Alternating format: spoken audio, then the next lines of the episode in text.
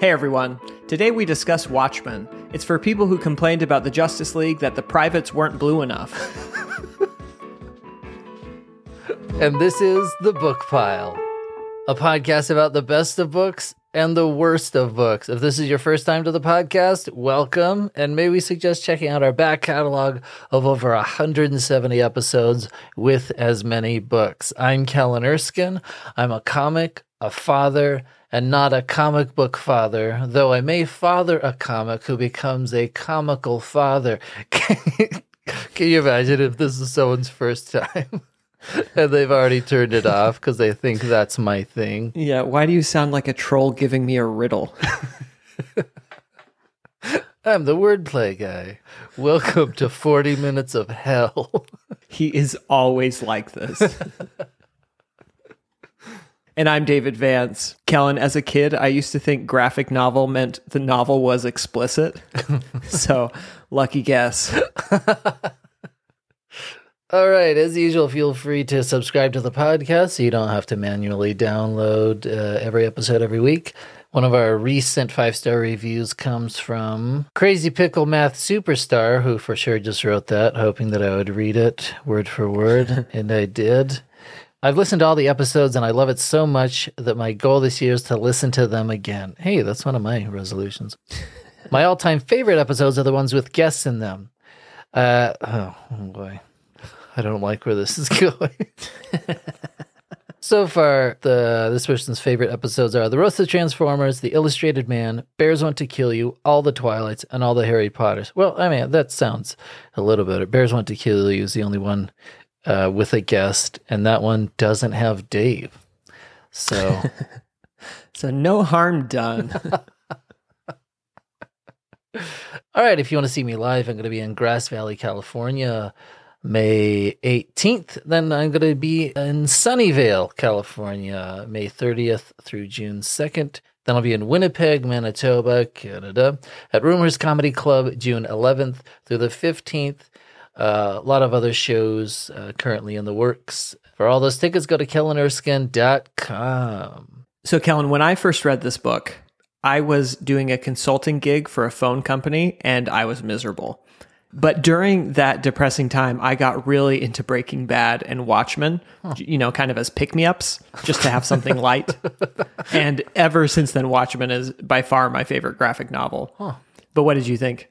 Yeah, I'm uh, I'm not a comic book or excuse me, uh, graphic novel picture book guy, but I was blown away by the storytelling and the care that went into not just the artwork but the editing choices like the placement of text which I'll get into and I promise it's Yeah. more interesting than it sounds right now. I will say that there was such a missed opportunity with this very original character idea uh, with this superhero Rorschach, whose mask is literally a Rorschach test and an ink blot test. But instead of it being an enigmatic blot, the ink was just permanently in the shape of me when I was nine years old and my goldfish died. Like, why would they choose just one image?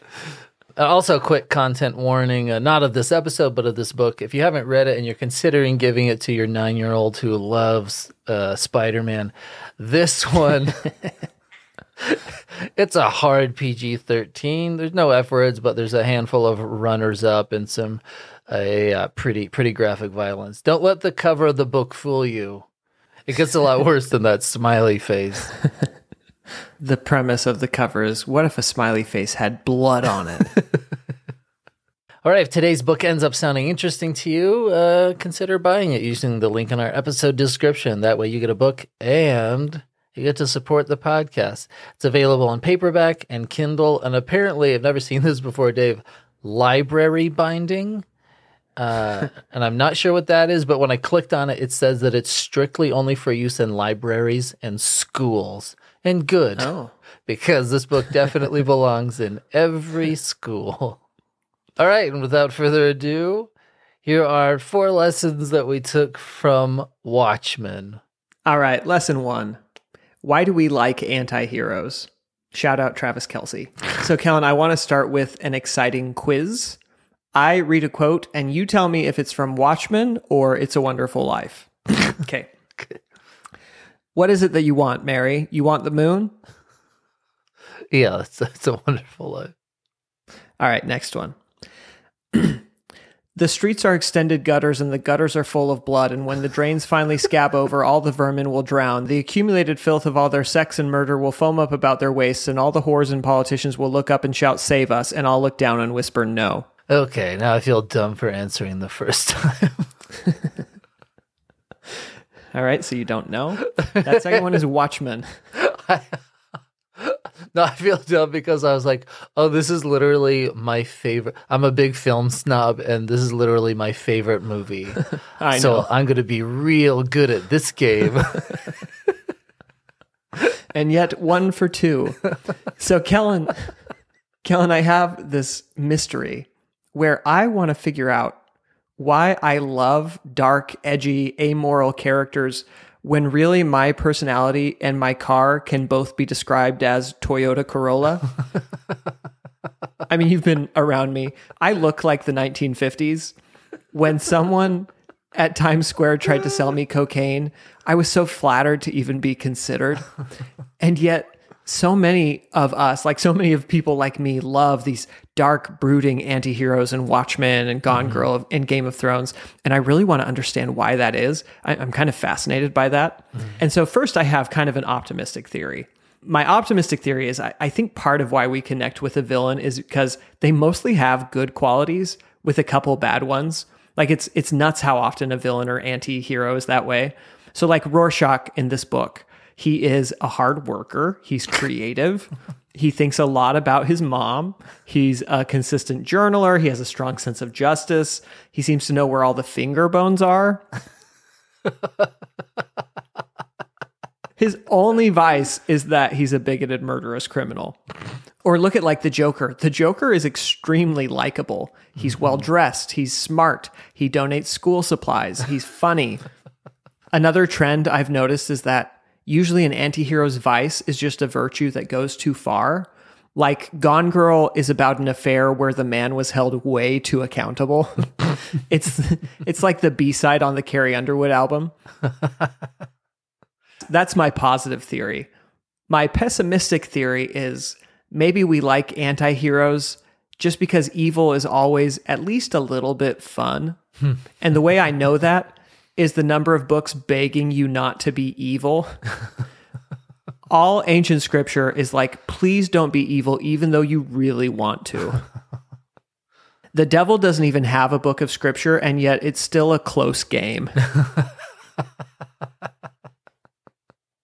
I remember the first time that I saw X Men in the theater. It was the first time that like Wolverine had been portrayed on screen, and he was so cool and just sort of a, a jerk. But Hugh Jackman is just so cool about it that I remember walking out as a Yeah. teenager and just like with that movie buzz, walking out of the the establishment just like invisibly slashing everything with my pretend knuckle blades and I didn't leave this book thinking, man, I wish I had an owl cape, you know?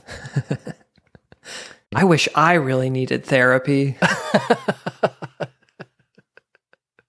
I don't know that I really even root for any of these people, but Yeah. but the the ideas in it are so compelling. Yeah, I do. I do think it's the most idea rich and like thematically rich superhero story I've ever seen. Sure. Yeah. It's just that all the themes are sad. All right. Lesson two.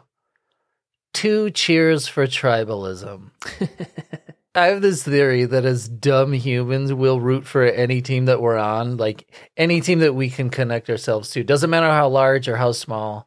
We love to be part of a team and to just hate all of the other teams. Like not even the people Right. on those teams, just the teams. Like to quote to quote Gary Goldman's mortal enemy Jerry Seinfeld. he says when you're cheering for your team, you're just rooting for laundry. Yeah. And I think it just becomes an easy way to make a decision. Like, do you do you really know what every person fully believes on that local ballot? Or are you just voting for that particular candidate for treasurer of playgrounds because you like the R or the D next to that empty checkbox?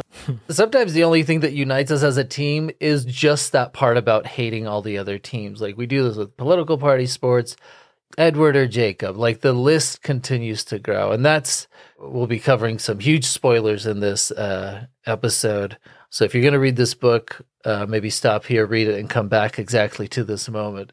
The big reveal and central idea of the climax of this book. It's such a fascinating idea that this hero slash villain of the story is asking is could mankind stop its quibbles and band together if we were all convinced that there was an alien enemy, like another planet that wanted to hurt us, right? It's sort of the I can insult my brother, but you can't. yeah. because in both cases, my status is highest. yeah. I just think it's such an interesting principle. And before you argue that half of New York didn't need to be destroyed in this story, let's just consider this. And I'm going to use soccer as a global example even though just saying the word soccer, I've offended most of the global soccer fan base. but you can substitute it for any sport. I think a city can be divided between high school soccer teams, right? Fans of those soccer teams. But all of those soccer fans on both sides can unite together against another city's soccer team. Sure. And a hundred cities of different soccer teams can unite against each other against another country during the Olympics, right? So I don't think it's that crazy to consider that maybe this continues to be scalable and that perhaps all the countries would unite against another world. That's the movie Independence Day. Yeah. Which, I mean, it's just funny too, because it's Independence Day that we all got together, no matter our differences, no matter where we're from, but we still coincidentally got to do it on America's Independence Day. Like, how bad would that speech have been if the aliens had invaded on any other holiday? it's like, today we celebrate our Cyber Monday. That is a thing I'm struggling with as we write the Starlings because, on the one hand, I want the Starlings to reflect things that are true and things that are helpful for kids growing up and things that make you happy. On the other hand, almost every children's book that is fun delivers the message you are the specialist little child and you are better than everyone else, especially your dumb enemies. so every day as I write, there's a tension between those two things. Mm. So I guess the moral of the story is uh, the applicable part of this uh, graphic novel is that like if you if you run a kid soccer team and they're just not getting along, they're not gelling, destroy half of them and then just watch that team thrive. Pretend aliens did it.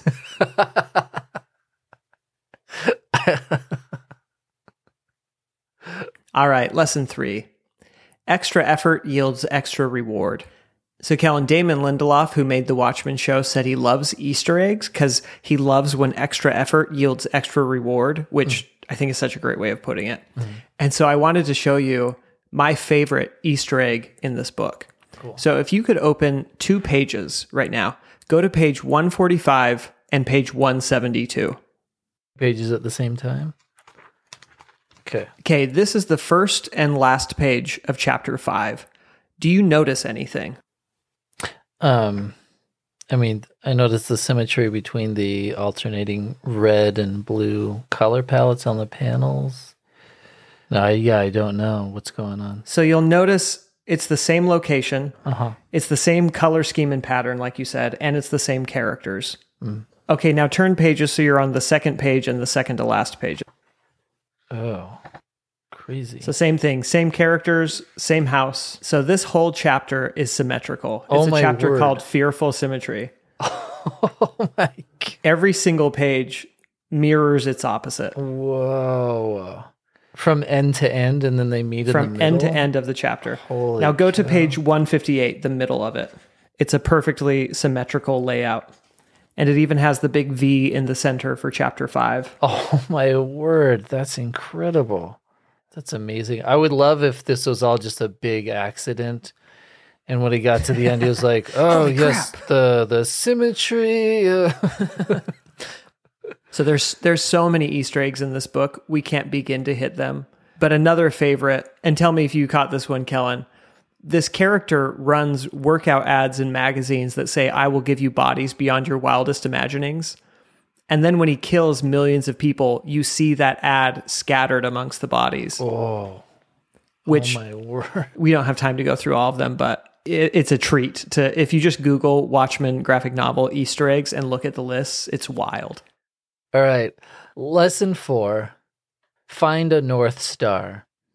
This is also my only advice when I teach my nighttime sailing master class. I I just say that, then jump off onto a getaway raft. I'm like a nautical Dumbledore. I just let them figure it out for themselves. I know we're planning to redo the Harry Potters because I do want to talk more about how he's objectively a bad headmaster. what is he good at? Choosing good teachers? No. Student safety? No. like five out of the seven books end with, "I'm sorry, Harry. I should have told you sooner." yeah. Uh, that's on me. Anyway, sure wish I had some wool socks. Wink. If you're the greatest wizard of your age, constantly getting outperformed by tweens, are you really? you're not even the greatest wizard of other age groups. It's like how uh, Matthew McConaughey in his memoir Green Lights would talk about how his uh, his father would like punch him in the face or hit him with a two by four, but then he would turn around and tell us in the book like, "But you know what he never did? Ground me." That's because he valued our time. Yeah, he should have grounded you. That's Yeah. no, but he didn't want to take our time away from us. he just wanted us to live with uh, concussions. so something that I really enjoyed about uh, Watchmen is that every chapter ends with a quote that is uh, such an incredible summary of the preceding events. Uh, and it became apparent to me that much of the story seemed to be reverse engineered so that the trajectory of each of these story sequences would eventually intersect with these quotes. And I just think it's a brilliant way to construct a story. For example, when Dr. Manhattan is on Mars, he tells a story about how, as a boy, he was passionately following his father's footsteps in watchmaking and repair. But then after World War II, like with the release of the atomic bomb, his father literally throws all of that watchmaking stuff out the window and thrusts his son into a life dedicated to nuclear research. The end of that chapter ends with this quote from Einstein. The release of atomic power has changed everything except our way of thinking. The solution to this problem lies in the heart of mankind. If only I had known, I should have become a watchmaker. yeah. So poignant. Another fun example Ozymandias, the smartest man of the world. He's sitting in his compound in Antarctica. He's got his genetically altered tiger by his side. And his two previous colleagues, superhero colleagues, Night Owl and Rorschach, are flying on these cute little hover scooters to come interrogate him. That's how the chapter ends. And it's capped with this quote from Bob Dylan Outside in the distance, a wild cat did growl. Two riders were approaching. The wind began to howl. I love how satisfying this is, like how clever it Yeah. feels. Um, although uh, this was the one where I was like, it seems less like he just scoured all of literature for quotes that fit the story, and more like uh, they were writing stories to, uh, at times, you know, parallel uh, these quotes. and this one is the most obvious one to me because this tiger thing has nothing to do with the story at all. Like, it serves no purpose other than to eventually get uh, to this quote. But all kidding aside, it's already so expertly crafted, but then to just end with such a perfect button at the end of every chapter, it it disgusted me. You know how some things are inspiring and other things are so good, you're like, well, I guess I can never do this. Every good thing I see, I think I can do. All right, random facts. So I haven't done a lot of research on this book. It sounds like you know a lot more than I do. I, I imagine that uh, it influenced a, a, lot of things that sort of set a higher bar for comics. But I also think it influenced some terrible things like the guessing of someone's computer password based on basic clues about their life.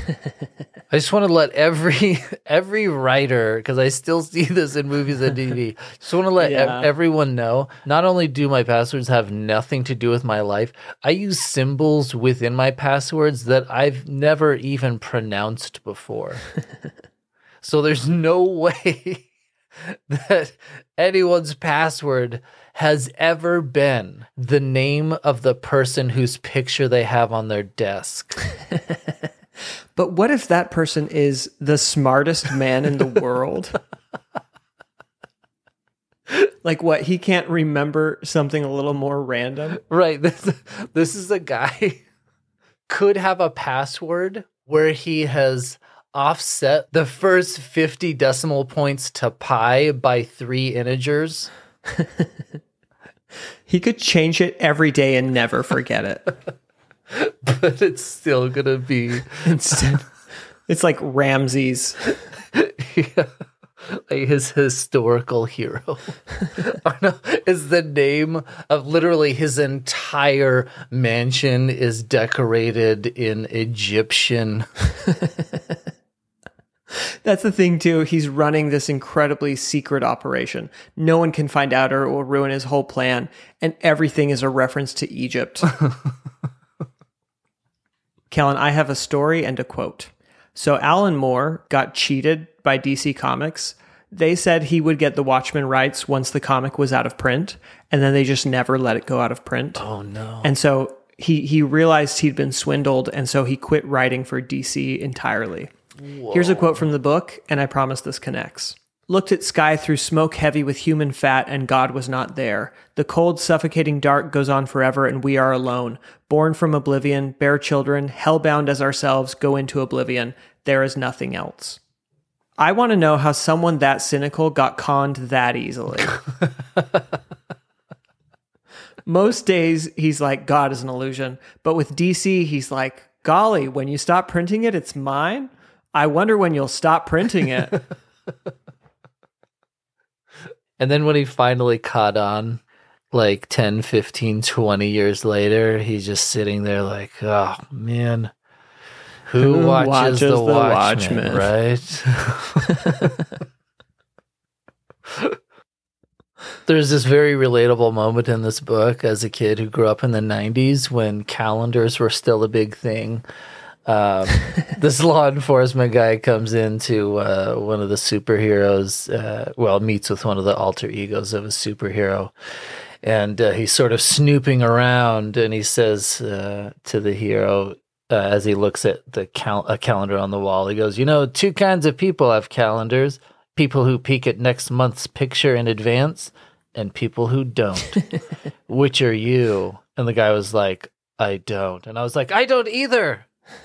I never have. I used to get Ace Hardware Store every year would give out a free calendar of trains. And so every month was a different train.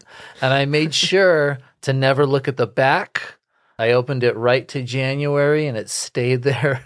And the reward, it's delayed gratification, David. Man, when you when you uh, reveal that next one, the rush I would get. We had three channels on TV at the time, Dave. What was it about the unknown train? You had three channels? I didn't realize the three channel era lasted that long. Yep. Oh. We also never had cable. Cable was for rich kids. When did the three channel era end? Maybe with the satellite TV. I don't know when that stopped, but yeah, it was uh, ABC, NBC, CBS, and the PBS was a little fuzzy. They don't want you to learn too much.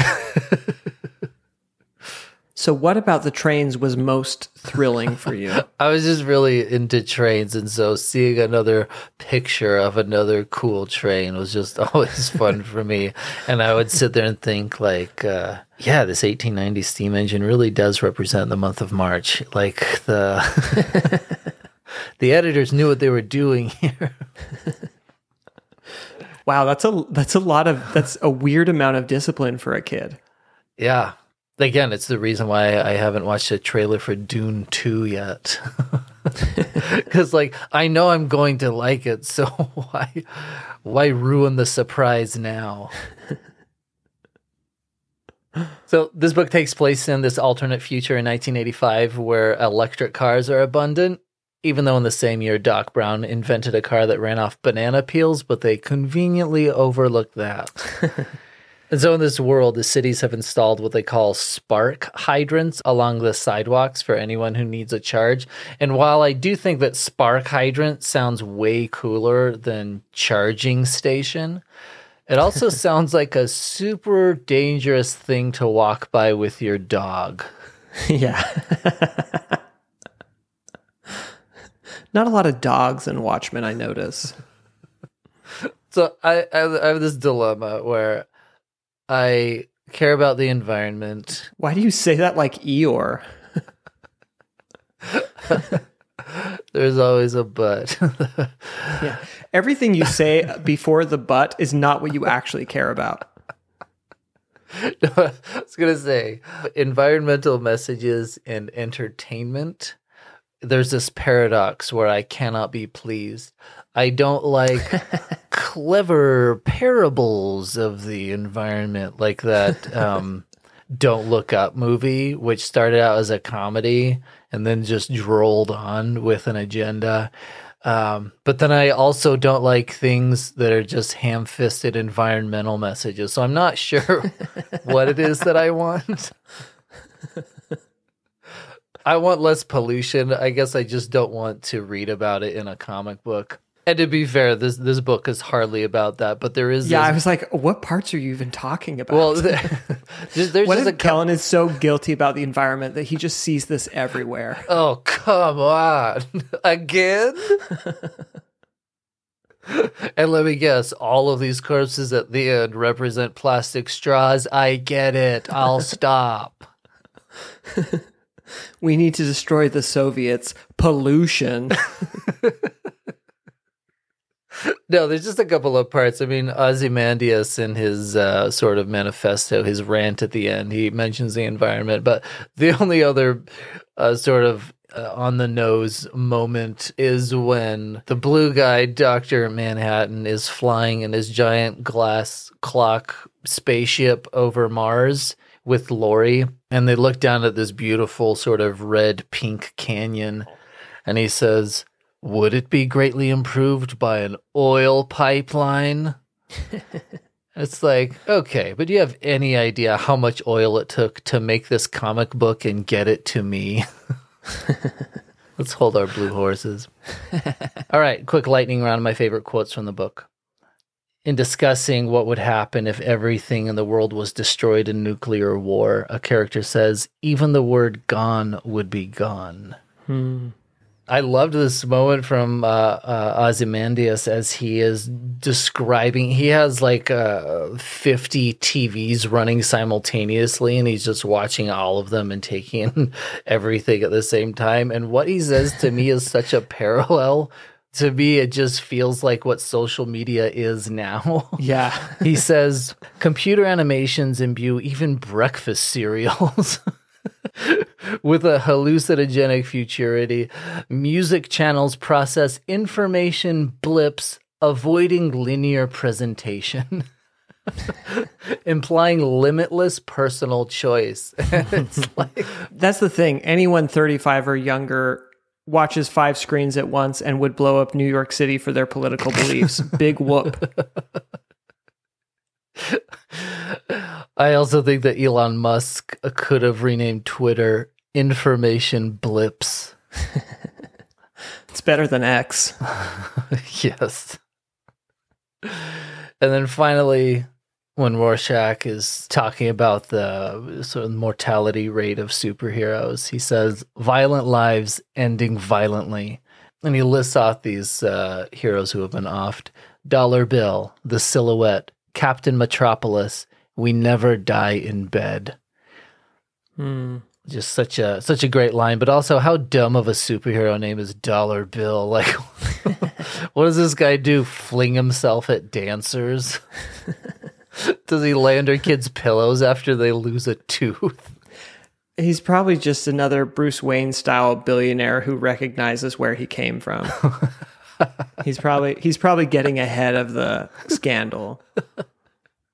I mean, the truth is, if Batman existed, we would make so much fun of him. that some rich prick is driving around a multi-million dollar car to pretend to fight crime instead of investing in infrastructure or something. like when Batman begins, when he's just he's just de-roofing houses with his tank. just to evade the police. oh yeah. no, here's what would happen. The left would hate him, and because of that, the right would love him. Not because they actually love him, but because the left hates him. Full circle back to tribalism. so, what we need to do is kill half of Batman, and then everyone would love him. I think of all the uh, incredibly depressing events that happen in this book with murder and genocide and war and uh, nuclear tension, the saddest moment in the entire book was this character ruminating on what would happen, what evidence would remain of our entire existence as humans on this planet. he says, if all of this happened, save for Richard Nixon, whose name adorns a plaque on the moon, no human vestige would remain. I was just like, oh, can you imagine? Aliens arrive here, the earth is on fire and they go to the moon for clues. ah, so this must have been this was their king, the most their important. most respected. he kind of is the perfect embodiment of humans, though, right? I guess looking at it from that perspective, ambitious, thinks he's above everything, and then does things that are so dumb. Yeah, the, and th- those aliens go back to report to, to their highly advanced species, and they're like, "So, what did you find?" Well, and then and someone comes in with just this file folder that says "Tricky Dick." All right, to recap our favorite lessons from Watchmen: one, why do we like antiheroes? Two, two cheers for tribalism. Three, extra effort yields extra reward. Four Choose a North Star. And five, aliens hate soccer.